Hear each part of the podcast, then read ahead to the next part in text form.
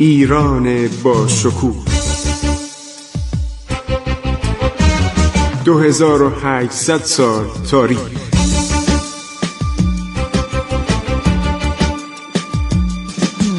عبور از تاریخ.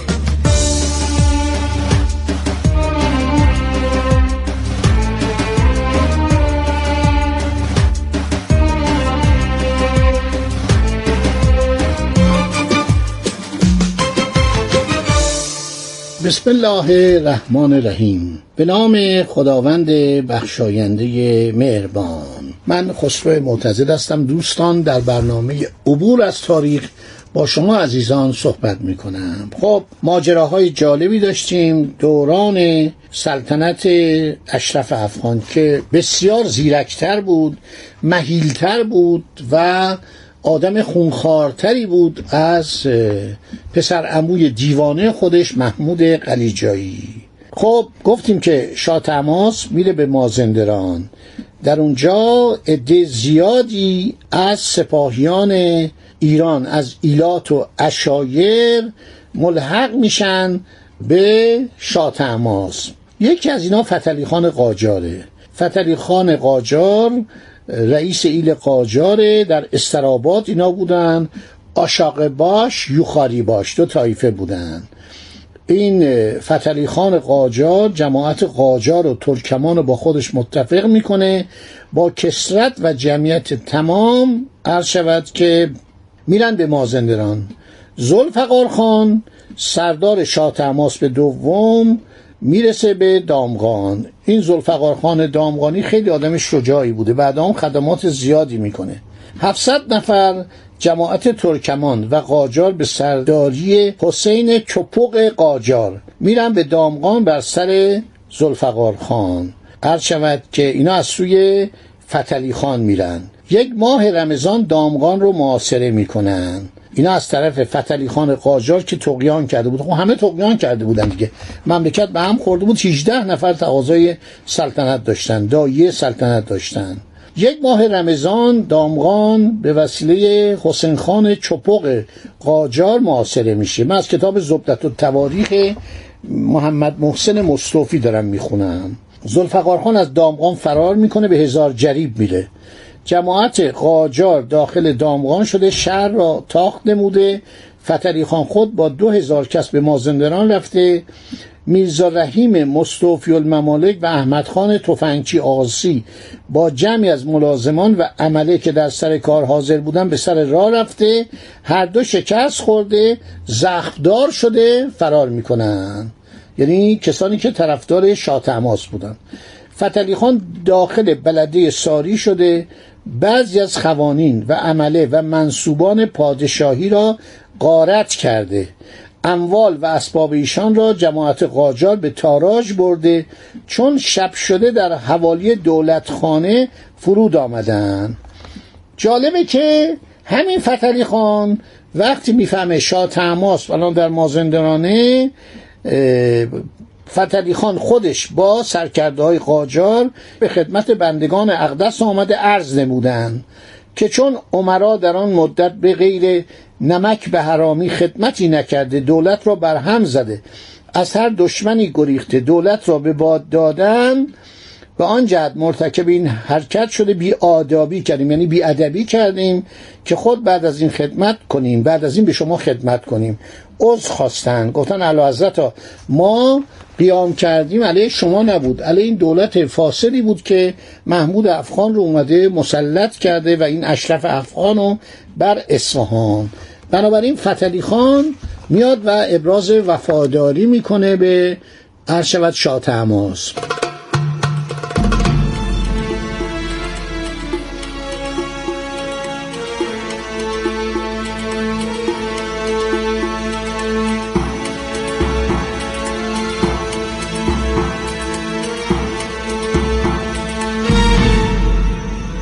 متوجه انتظام عبور سلطنت و جمع قشون و لشکر میشه وکیل دوله و وزارت اعظم رو از طرف شاه تماس میدن به میرزا عبدالله پسر میرزا داوود.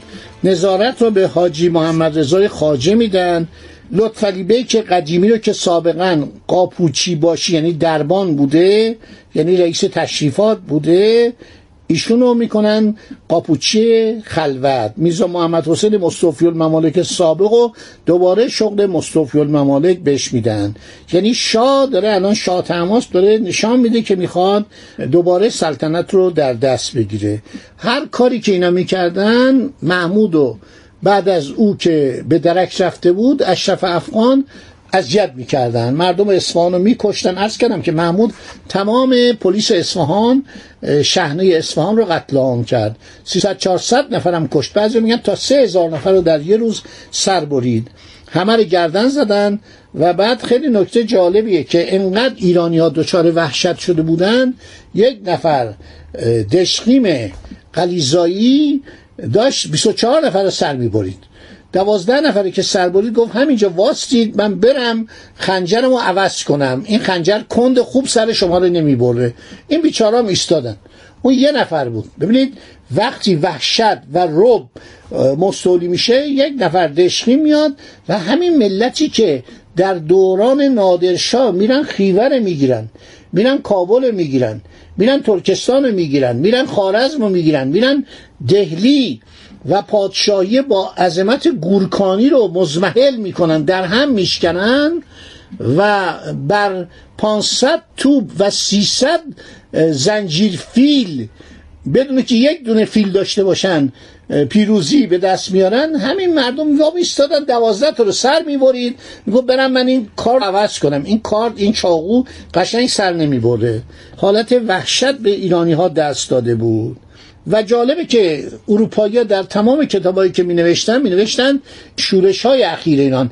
نمی گفتن یک دولت خارجی اومده ایران رو گرفت. یعنی محمود یکی از رعایای ایران می دونستن کمان که عرض کردم که لقب حسین قلی خان از دربار شاه سلطان حسین داشت. خب عرض کنم که پادشاه ایران شاه تماس این خوشخدمتی و ابراز لیاقت فتلی خان قاجار رو میپذیره.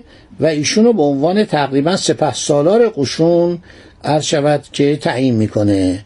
سرداری خراسان رو به الله خان قاجار که از عمرای قدیمی بود برادر زن فتلی خان قاجار بود. این سرداری میده به الله خان قاجار. سلسله قاجار تقریبا از این زمان دیگه وارد صحنه سیاست میشه.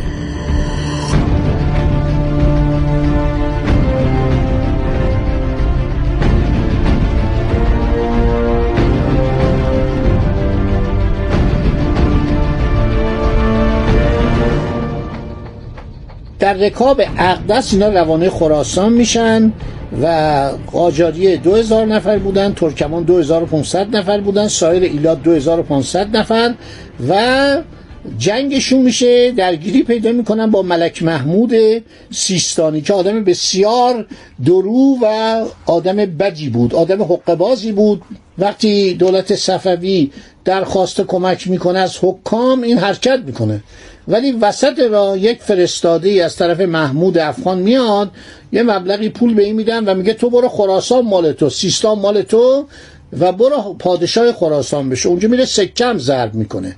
ببینید چقدر این اواخر بعضی از این سلسله ها چطوری میشه شما نگاه کنید. سلسله هخامنشی همینطور میشه. سرداران داریوش سوم میکشنش. سلسله ساسانی همینطور میشه. اون جوان شانزده ساله که یزگرد سوم بود بعد همینطور سالها در حال متواری شدن بود هی می‌رفت این ور اون ور یه در می‌خواست دور خودش جمع کنه. ماهوی سوری که مرزبان شهر مرو بود اونو می‌کشه. سعی می‌کنه بگیرتش فرار می‌کنه میره توی آسیابی قایم میشه. اون آسیابان هم به طمع لباس زرفشان. این پادشاهی ایران لباس زرفشان لباس زربفت میبوشتن. تاج سرش بوده. خب این تاج در زمان جنگ هم اینا این تاج و لباس زربفت از خودشون دور نمی‌کردن. این بود که شب بیاد با چند ضربه به پهلوی یزگرد سوم او رو می‌کشه. و جنازش هم میندازه تو نهر آب که این آب این جنازه رو می‌بره. یه چند کیلومتر پایینتر جاسلیب یعنی یک کشیش نصرانی کشیش مسیحی این جنازه رو از آب می‌گیره و هر شود که با احترام اینو کفن می‌کنه و میپوشونه. و همینطور شما در طول تاریخ ببینید این سلسله ها برای اینکه در دوران قدرت خودشون اغلب به مردم جور و ستم روا می داشتن یعنی از مردم بیخبر بودن. وقتی دوران سقوط اینا می‌رسید خیلی با اینا بد رفتار می‌کردن و اغلب اینا به دست ایرانی ها کشته می‌شدن. به دست همون عمرا به دست اون مرزبانان به دست سپه سالاران سرداران خودشون.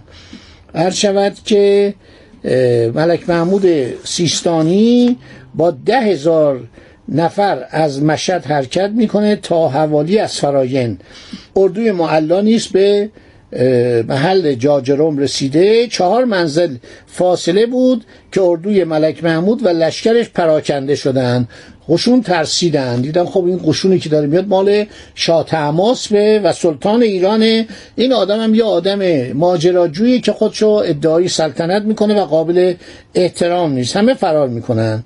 اردوی معلا کوچ بر کوچ آمده. من از کتاب زبدت و تواریخ دارم نقل می‌کنم تا به خبوشان. خبوشان یعنی قوچان. جای خیلی مهمی بوده. در اونجا اینا چادر می‌زنن ملک محمود میره داخل مشهد مقدس. در مشهد متعصم میشه مشغول به تدارک قلداری و محصور شدن میشه. اردوی معلا در خبوشان قوچان توقف می‌کنه تا اینکه یک شخصی به نام ندرقلیبه که افشار ابیوردی که نایب ابیورد بود یک شهری به نام ابیورد در خراسان داریم.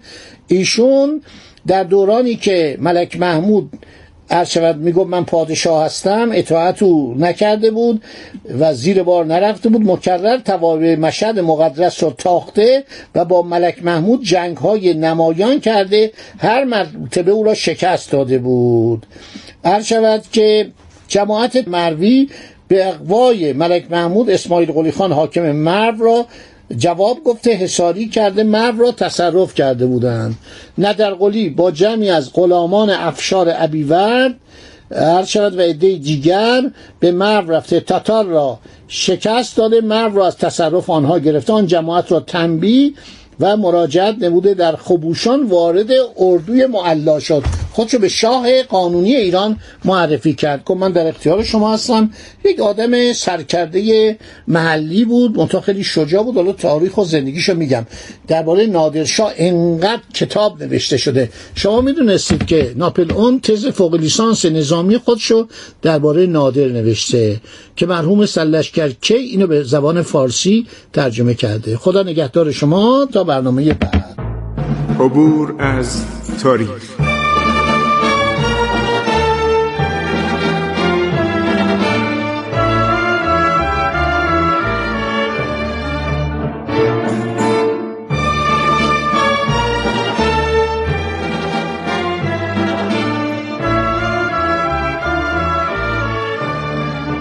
ایران با شکوه. 2800 سال تاریخ. سرگذشت ایران ما به روایت خسرو معتزد.